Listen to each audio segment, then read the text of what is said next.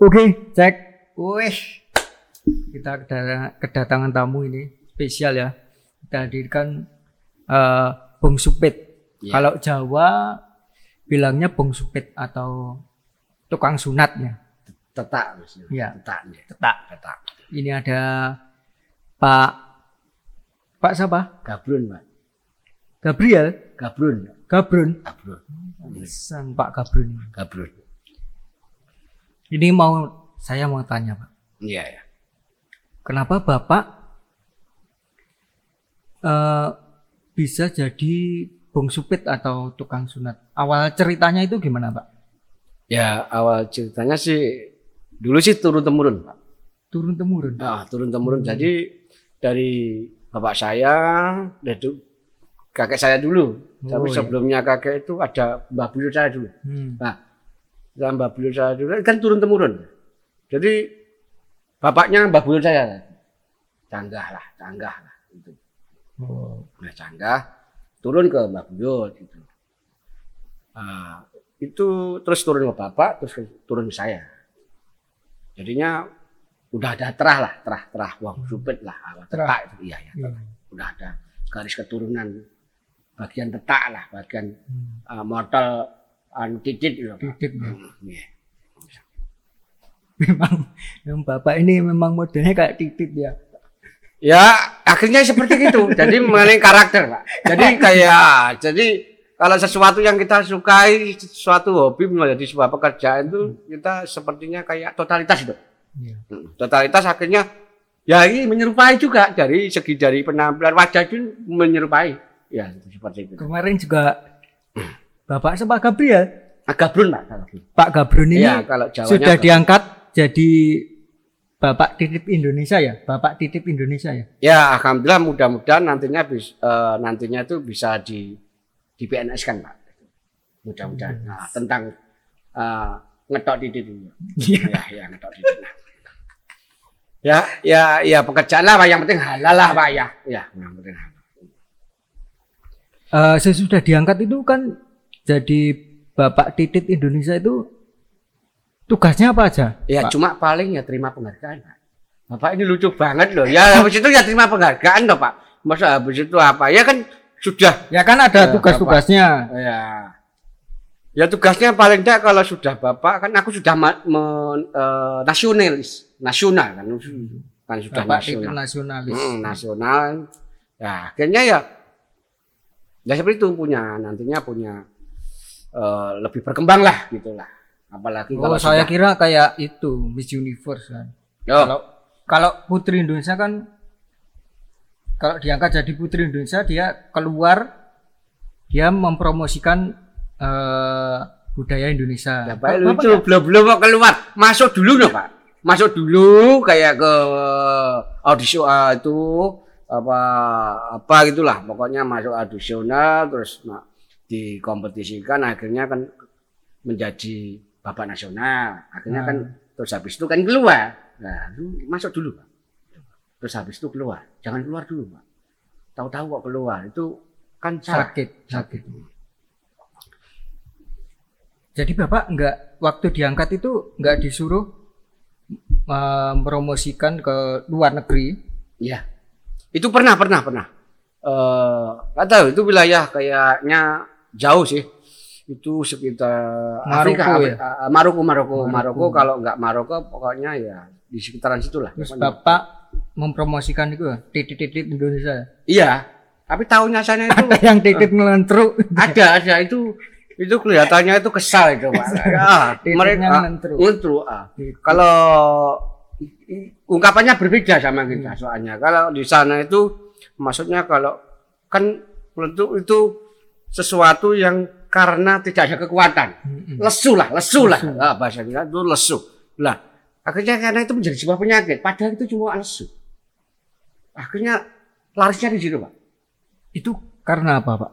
Ya, ngelentruk itu karena apa ngelentruk? Ya, sesuatu kalau ngelentruk itu kan sebetulnya kan kayak nggak bergairah, Pak. Kayak kita lah, nafsu makan kurang, kan nggak punya tenaga. Coba kalau itu sudah ditunggu yang hal yang baru, nah itu pastinya nggak ngentruk, Pak. Nah, kayak seperti kita minum kopi kita ngentruk gitu kan, ada kita bikin mindset kan, banyak yang oh kopi itu ternyata kita melek ya, ya. Ya. Nah, itu juga kalau kita kasih mindset ngentruk, jangan kita bilang ngentruk, itu cuma kurang nafsu. Oh. Jadi dia kalau dikasih sesuatu hal yang baru, coba aja kalau ini makan ini terus kan kita ngentruk. Nah, gitu. Coba kasih sesuatu yang baru yang menggairahkan. Nah, itu pasti tidak ngentruk. Dia akan segar lagi. Segar lagi. Kayak kejadian teman saya ya. Teman saya itu kan dapat istri yang lebih muda banget. Ya ngerti ya. Muda banget. Ya itu kejadiannya gitu. Apa? Waktu menikah, ya malah nguntruk.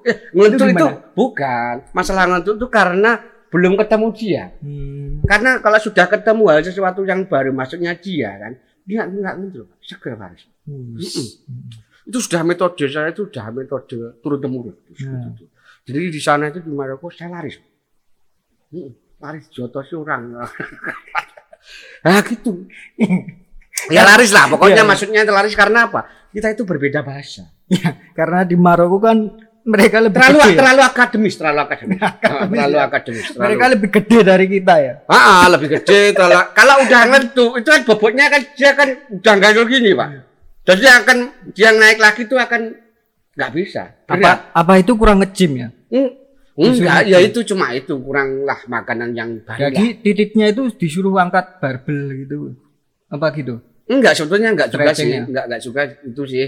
Sebetulnya enggak Pak. Kalau di dulu tuh ada metodenya tuh di waktu kita kecil itu dulu ada. Mungkin dia tetaknya itu kalau dulu kan dikasih di rel. Yang waktu panas tuh kan. Rel kan? Iya, rel. Nah, taruh situ gebuk puk gitu. Itu manjur tuh. Langsung sembuh, langsung nggak ngantuk. Tanya lu kecil-kecil dulu kan gitu, anak-anak kecil dulu waktu hidup. Jadi nggak ada metode gitu di sana. Terus ini terlalu akademis itu. Akademis ya? Terlalu akademis. Jadi orang-orang Maroko juga gitu ya? Iya terlalu akademis. Ya makanya kalau sebetulnya gampang sih kalau ngantuk itu ada sesuatu hal yang baru tidak akan ngantuk. Berarti iya pantesan IQ titik Maroko tinggi ya. Kan jadi itu kan mesti pengungkapannya kan mesti enggak jelas. Cuma mantruk kan gitu dah. Enggak bisa berdiri kan gitu. Dia harus ditetah toh. Kayak anak kecil itu kan masih berangkang tuh kan mau berdiri kan ditetah. Ya harus ada yang netah. Iya. Dan netah itu ada sesuatu jadi, yang baru. Jadi kasih tali gitu. Terus diangkat dikit gitu. Ya paling ada kayak kerean gitu. Kayak mancing ya. Teknik entul. Teknik entul. Nah, itu kalau Jawa itu namanya teknik entul. Tak minum dulu Pak ya? Iya, minum. Tanya terus Pak. Tahu apa? Haus Pak. Iya. Kita minum dulu. Ini kopi juga bisa bikin enggak ngantuk juga ya? Enggak ngantuk Pak, enggak ngantuk. Ini kan bikin semangat Pak. Semangat. Ini enggak ada sponsor. Belum ada? Belum no. Ya besok kan. Kita kan baru 2 episode. Oh iya. 1 episode kemarin terus libur 1 tahun. 1 tahun. Karena pandemi Pak. Sekarang apa nih? Ya mudah-mudahan kita berdampingan dengan endemi. Ya. Bisa lancar lagi Pak. Oke. Ini kan pasti semua penasaran nih. Ya. Bapak ini kan sebagai Bapak Titit Indonesia. Nah. Dulunya ini sunatnya itu gimana? Pasti bentuknya bagus nih. Bagus pasti. Ya karena Bapak Titit Indonesia kok. Iya, karena kan Bapak dulu kan juga sudah diakui juga. Oh iya, diakui meskipun RT ataupun RW itu Bapak sudah diakui. Maka garapan Bapak itu ya bagus. Secara ukir, secara bentuk itu telaten lah. Oh, jadi dulu Eyang terus ke bapaknya. Pak Gabriel. Pak Gabriel aja ya beli enak. Jadi gini. Kan Bapak punya Bapak kan, jadi Mbah kan. Ya. Nah, terus punya lagi, Bapak lagi kan, Mbah Buyut kan. Punya Bapak lagi, lah Mbah Cangga ini. Jadi sudah turun kalau saya 1 2 3 4 5 saya. Terus Bapak yang nyunat siapa? Bapak saya. Iya. Bapak saya langsung. Di model apa? Kemarin itu bulan sapit ya kan? Enggak, godo. Godo iya. Godo itu kayak senjata pentungan gitu, kayak bentuk pentungan Gajah Mada. Oh iya. Jadi model tongkat baseball gitu ya? Beda Pak, itu modern Pak. Yang Gajah Mada itu ada gini, lekuk-lekuknya gitu. Wow. Ada kelowong-kelowongnya. Bagus Pak. Mau lihat? Hah? Mau lihat? Jangan ya. Nanti ya. Ini podcast apa-apa, Sob? Ini podcast membongkar. Ini Bapak kok bisa kepilih jadi Bapak Titit Indonesia itu loh? Aku juga nggak tahu, Pak. Tapi itu ada kemarin itu waktu ada firasat. Jadi Bapak ini ada, maksudnya ada hubungan nggak sama Mairot? Oh nggak ada, kalau hubungan sama ya? Mairot nggak ada. Cuma apa ya? Ya kalau Mairot kan memperbesar. Iya. Kalau aku kan membentuk kan sesuatu yang masih original, dibuat sesuatu yang indah, gitu. Yang disukai lah oleh hawa lah. Jadi ini guys, teman saya yang menyembuhkan ini ya Bapak Gabriel ya. Iya. Itu. Udah sembuh sekarang. Sembuh tuh ya, sembuh sekali. Dulu dia ngelentuk, sekarang udah enggak. Iya. Ya, alhamdulillah. Iya. Terus yang tadi belum bisa, kenapa Bapak bisa diangkat jadi Bapak Titit Indonesia?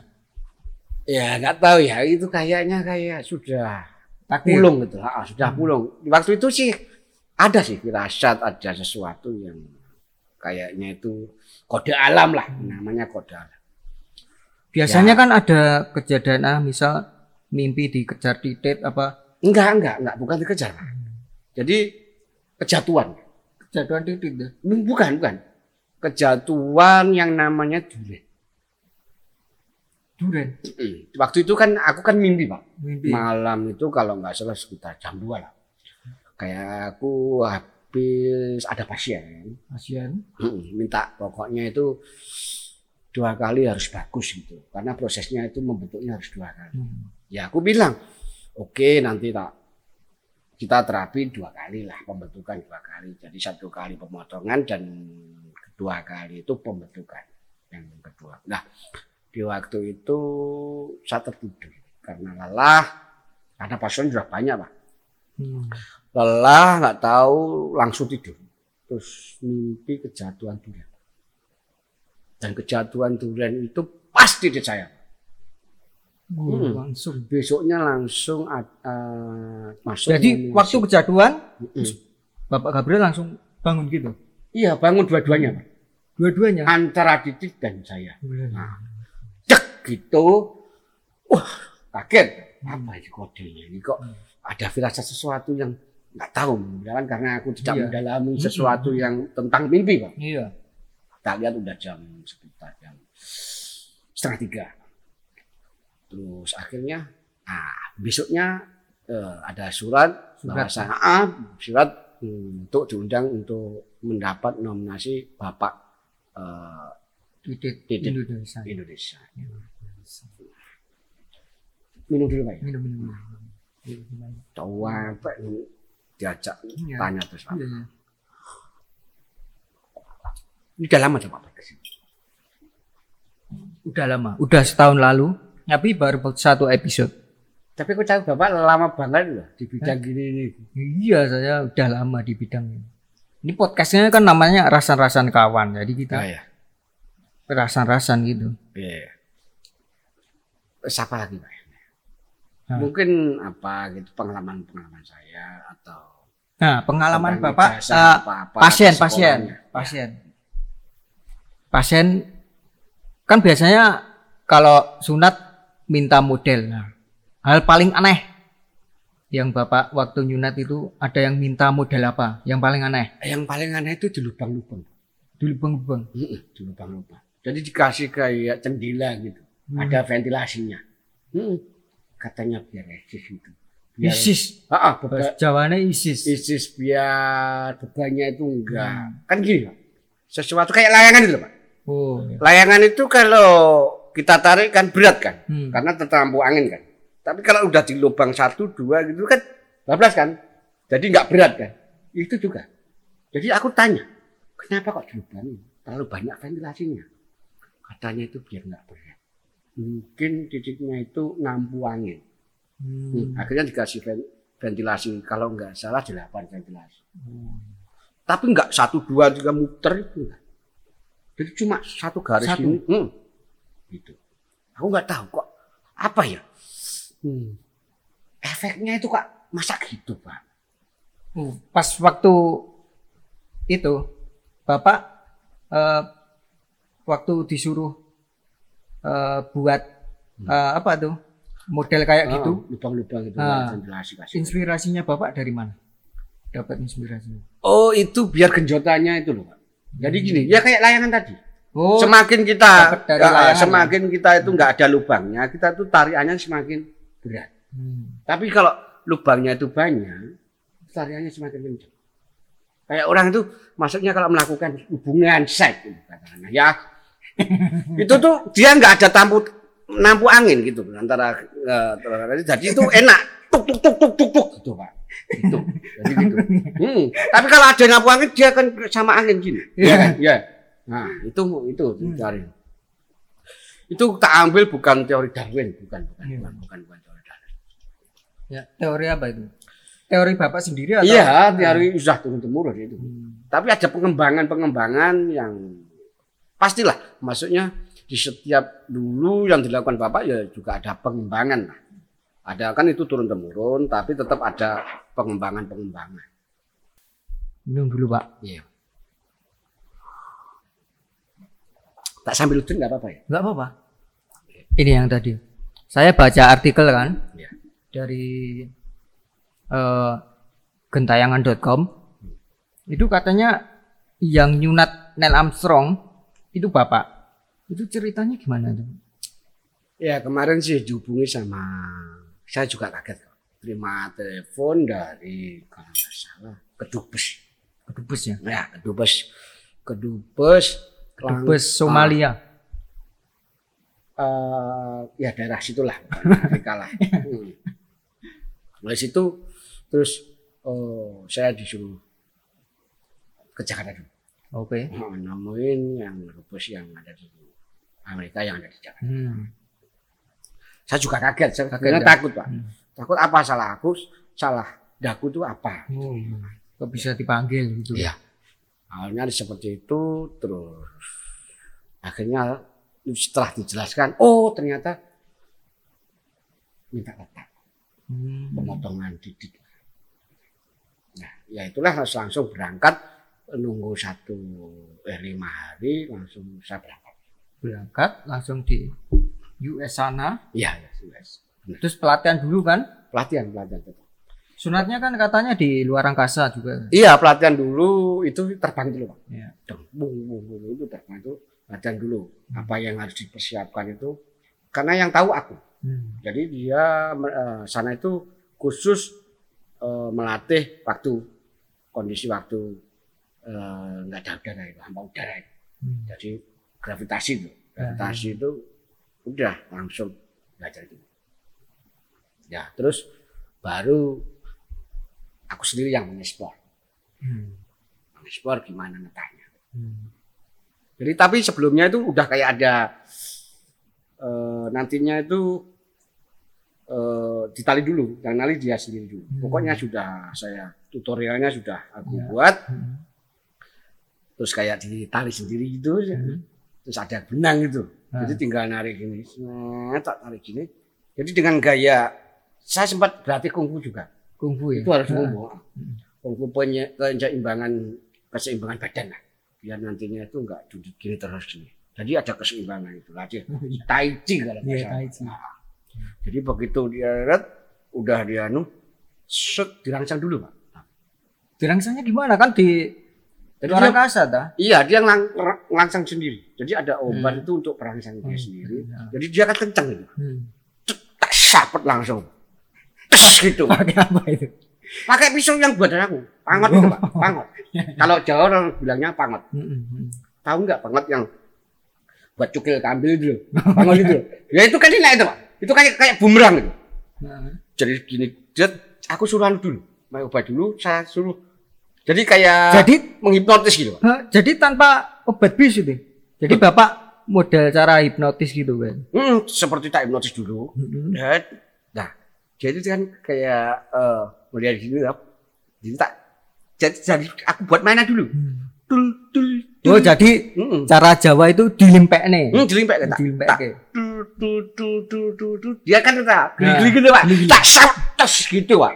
Langsung set gitu limpek. Wah, dah. Terus si Nel gimana? Nel Armstrong gimana? Teriak, Pak. Wah, toh gitu, Pak. Kok bahasanya kaget, Pak. Bahasa Jawa. Kok sama Jawa, Pak. Toh gitu, Pak. Set lu, Pak. Toh. Potol, Pak.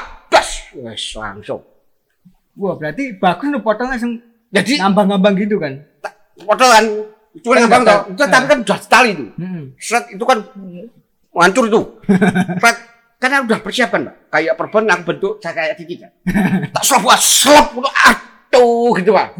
Dah langsung tak tali. Dah. Baru itu dikira pokoknya ada obat. Nah, itu untuk pemampat darah ada, Pak. Itu namanya kalau dulu turun-temurun, Pak. Turun-temurun. Soal di Lamit itu loh, Pak. Nah, aku lupa namanya itu loh.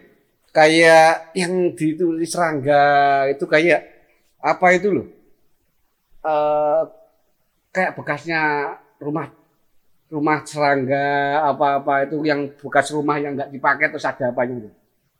Oh apa itu sutra nah, kayak sutra itu loh. Sutra itu ya. Nah itu tak berapa di situ tak itu hancur berapa hari itu langsung sembuh atau itu, nunggu beberapa hari ya? Nunggu paling tidak 2 hari lah baru dibentuk dulu. Itu kan masih lukanya kan masih belum kering kan. Ya. Nah, baru tak bentuk.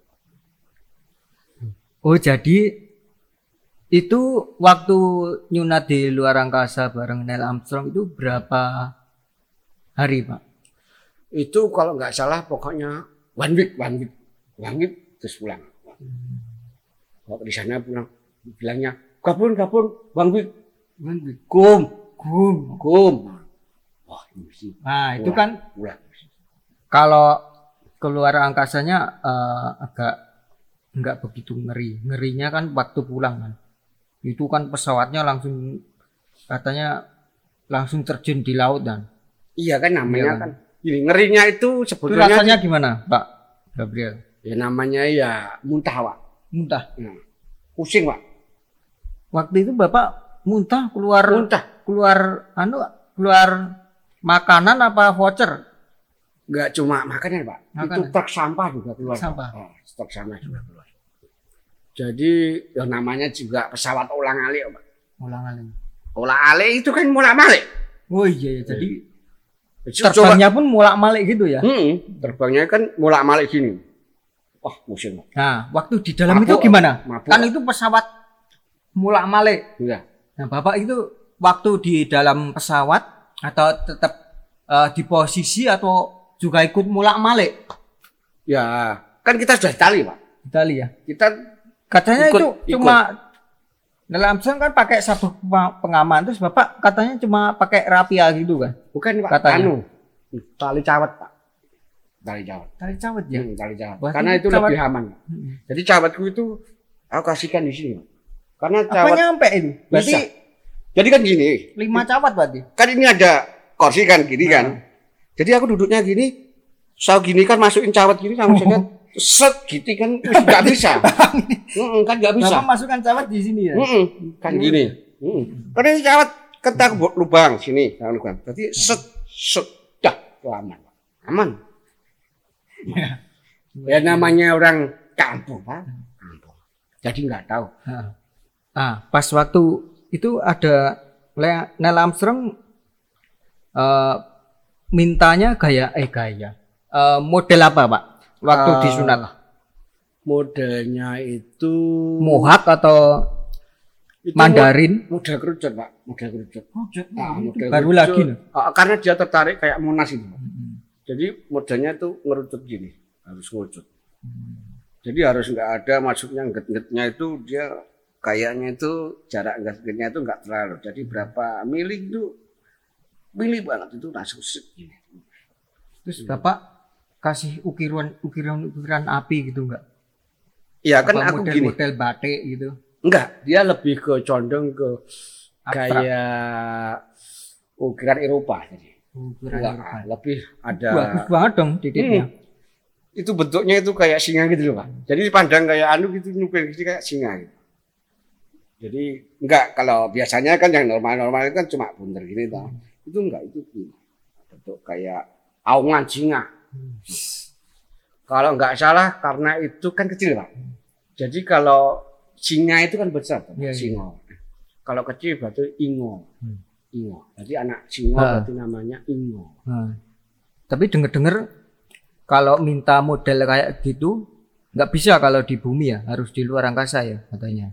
Iya, kalau seperti itu harus di luar angkasa. Di luar karena angkasa. Lebih enak di luar angkasa. Proses mengambang itu kan nggak ada gravitasinya. Nggak ada gravitasi. Jadi dia itu kalau nggak salah di tali kakinya itu teknik entol tadi ya. Udah rumusnya itu udah ada. Itu pakai bola apa pakai rapiah yang talinya? Itu kalau nggak salah itu benang gilasan, rajutan itu loh yang ada beras loh, tempat beras. Rajutan. Karena itu lebih kuat. Terus ada dua pokoknya itu ada dua pilihan. Sukanya yang terbiasa buat aku kerja atau kesukaannya Neil Armstrong. Jadi ada dua tali. Ada yang alpin sama yang itu, yang bekasnya beras itu, namanya apa itu namanya? Ya itulah Pak pengalamannya itu seperti itu. Ya nanti kalau seperti itu kan nantinya bisa tahu kan teman-teman ya, dan pendengar-pendengar. Nah ya mungkin bagi ini pengalaman bagus lah. Mungkin ada yang penggemar podcast rasan-rasan kawan yang belum mendengar cerita yang tadi yang Neil Armstrong waktu bilang Bapak kaget waktu pas sunat. Dia bilang atuh gitu gimana tadi yang atuh aku kan kaget Pak. Loh, kayak orang Jawa. Itu waktu pas titiknya udah kasih benang. Iya, tadi kan tak entul dulu. Kan dia fokus ke entul itu dia tersenyum-senyum kayak sabet langsung Pak. Gitu. Langsung gitu ya. Langsung aku kasih kan sudah tak siapkan. Apa itu kayak perban itu soal padilamit, bukan soal padilamit namanya apa? Ya pokoknya gamet. Itu namanya kalau Jawanya itu gamet. Jadi Bapak langsung masukkan sini. Slap gitu. Pakai teknik karate apa? Kalau kungfu ya? Taiji, Pak. Taiji. Wah, itu prosesnya yang lama, Pak. Patuh lagi. Iya, patuh. Kan kaget Jawa ya. Jawa lagi. Berarti dua kali ngomong Jawa dia. Iya. Apa dia itu keturunan Jawa? Iya. Mungkin ya. Ya begitulah maksudnya. Itu yang lama itu prosesnya. Kalau masalah penuntasannya sih mudah, Pak. Mudah. Cuma proses pelatihannya ya. Karena beda tempat lah. Waktu pas sunat pasti kan Neil Armstrong pakai helm yang luar angkasa itu. Ya. Terus Bapak pakainya apa? Tetap sama Pak, helm. Cuma aku tetap pakai kopiah karena aku. Jadi helm terus kasih kopiah yang gede gitu. Kopiah dulu terus helm loh Pak. Masa kopiahnya aja segini Pak. Tapi Bapak tetap ciri khas Bapak sarungan gitu. Sarungan. Kita harus ya gimana ya rasanya ya udah terbiasa. Katanya itu di artikelnya juga bilang pas waktu sunat itu pas waktu motong, potongannya kulitnya si Didit itu masuk ke mulut Bapak ya, sempat gitu ya? Hampir. Karena aku sudah pelatihan ketangkasan Pak ya. Ketangkasan. Itu langsung refleks taruh gitu. Langsung Bapak. Kayak pingpong. Saya juga gitu. Tas gitu memang. Loh, kayak kita kayak pingpong. Terus langsung hampir masuk ke mulutnya Neil Armstrong. Dia juga gini. Terus dia juga katanya boxing juga ya. Boxing. Dia tadi boxing. Jadi susah boxing sama taiji ya. Iya, itu pengombinasian antara boxing sama taiji. Jadi di situ banyaklah pengalaman-pengalaman yang tidak ada. Terus akhirnya si daging itu, daging titiknya itu gimana itu nasibnya? Akhirnya mabur, Pak. Mabur keluar artinya? Wah, di bulan itu. Mabur di bulan itu.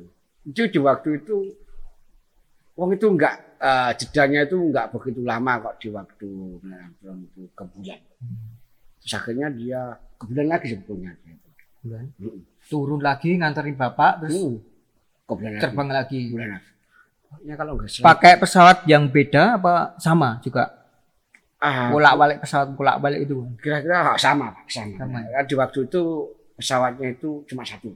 Cuma satu ya? Cuma satu. Kalau mungkin kalau nggak beda mungkin itu bukan pesawat tapi metro mini. Pesawat tapi pesawat luar angkasa tapi modelnya metro mini gitu ya? Ya. Tapi tetap ulang-alik. Ya, banyaklah pengalaman. Banyak. Terus saya juga pernah baca Bapak ini Indo ya? Katanya Bapak ini Indo juga ya? Iya, sebetulnya. Ada sedikit keturunan herder juga ya? Ya, herder Belanda. Wah, top. Ya, begitulah Pak, yang gak terduga. Ya, beginilah pokoknya. Ya, disyukurin lah. Berarti campuran herder Belanda sama kirek-kikek dari kirek-kikek Indonesia. Oh, ya. Katanya juga ada campuran itu ya, kus-kus ya. Udahlah Pak, ini campuran wakah mendong. Campuran wakah daerah. Campuran ini kalau salah kayak gelurun lah ya. Kucuwah. Nah, ini Bapak kan katanya di artikel itu Bapak ini Indo banget. Nah, kata-kata Indo banget kan berarti punya campuran banyak banget kan? Ya enggak. Tadi herder Belanda, terus kirek-kikek, terus ada kus-kus. Ya mungkin herdernya Belanda itu sebetulnya itu sudah campuran juga. Jadinya kecampuran juga dari saya itu akhirnya banyak. Itu Yorap terus aku terus banyak lah aku kawin pira-pira wae to. Pak ini Mbak ya? Iya, ini. Kok bayaran Pak? Gue langsung bayaran. Nanti amplopin. Oke, ini pertanyaan terakhir Pak. Iya. Ini kan tadi udah. Karena soalnya ini udah jamnya itu udah. Mau nyunat lagi apa langsung? Pasiennya udah ada. Terus kalau ini nih. Pertanyaan tambahan kalau ada yang pengen sunat ke Bapak gitu gimana caranya? Hubung tetap ada webnya Pak. Web. Iya meskipun webnya apa? www apa? BBTT kreatif. BBTT kreatif.com. Ya nanti kalau teman-teman kalau pendengar para pendengar atau pemirsa yang membutuhkan jasa seperti saya, ya udah nggak apa-apa. Itu ada website. Meskipun ini sesuatu yang kayak jadul. Tapi aku berusaha untuk karena musim udah digital, jadi aku menggunakan digital. Jadi untuk pemasaran seperti itu. Jadi ada marketingnya, ya juga ada manajemen. Udah tersusun rapi lah. Karena kalau kita nggak profesional kan nggak mungkin lah dikasih, maksudnya sudah diberikan penghargaan bahwasanya Bapak titip Indonesia sama pernah nyunat Neil Armstrong. Iya, itulah pengalaman seperti itu. Ini pertanyaan terakhir buat para pendengar ini, pendengar rasan-rasan kawan. Ini pasti banyak yang pengen seperti Bapak. Terus kasih wejangan-wejangan gitu Pak. Ya, cuma satu lah, teguh pendirian. Tetap bersemangat. Ini kan pandemi ya, lagi pandemi. Tetap teguh pendirian, tetap bersemangat, jangan putus asa, selalu sabar dan berdoa. Itu aja. Itu aja. Moto-motonya seperti itu. Bahwa segala sesuatunya pasti kalau itu terlampaui pasti akan laku. Maaf ya Pak. Enggak, ya itu cuma yang moto saya lah. Itu hafalan sebenarnya. Yang terakhir tadi serius ya. Iya. Ya dibilang serius ya itu kemampuan saya. Maaf lah Pak ya. Maaf banget saya. Ini udah belum Pak? Udah dong. Soalnya ini udah webnya udah diketok. Oke. Itu tadi wawancara kita bersama Bapak Titip Indonesia, Bapak Gabriel siapa? Gabriel. Ya, Gabrun. Yang legendaris ini. Oke, berarti kita ketemu di episode selanjutnya. Oke, sip. Bapak Gabrun.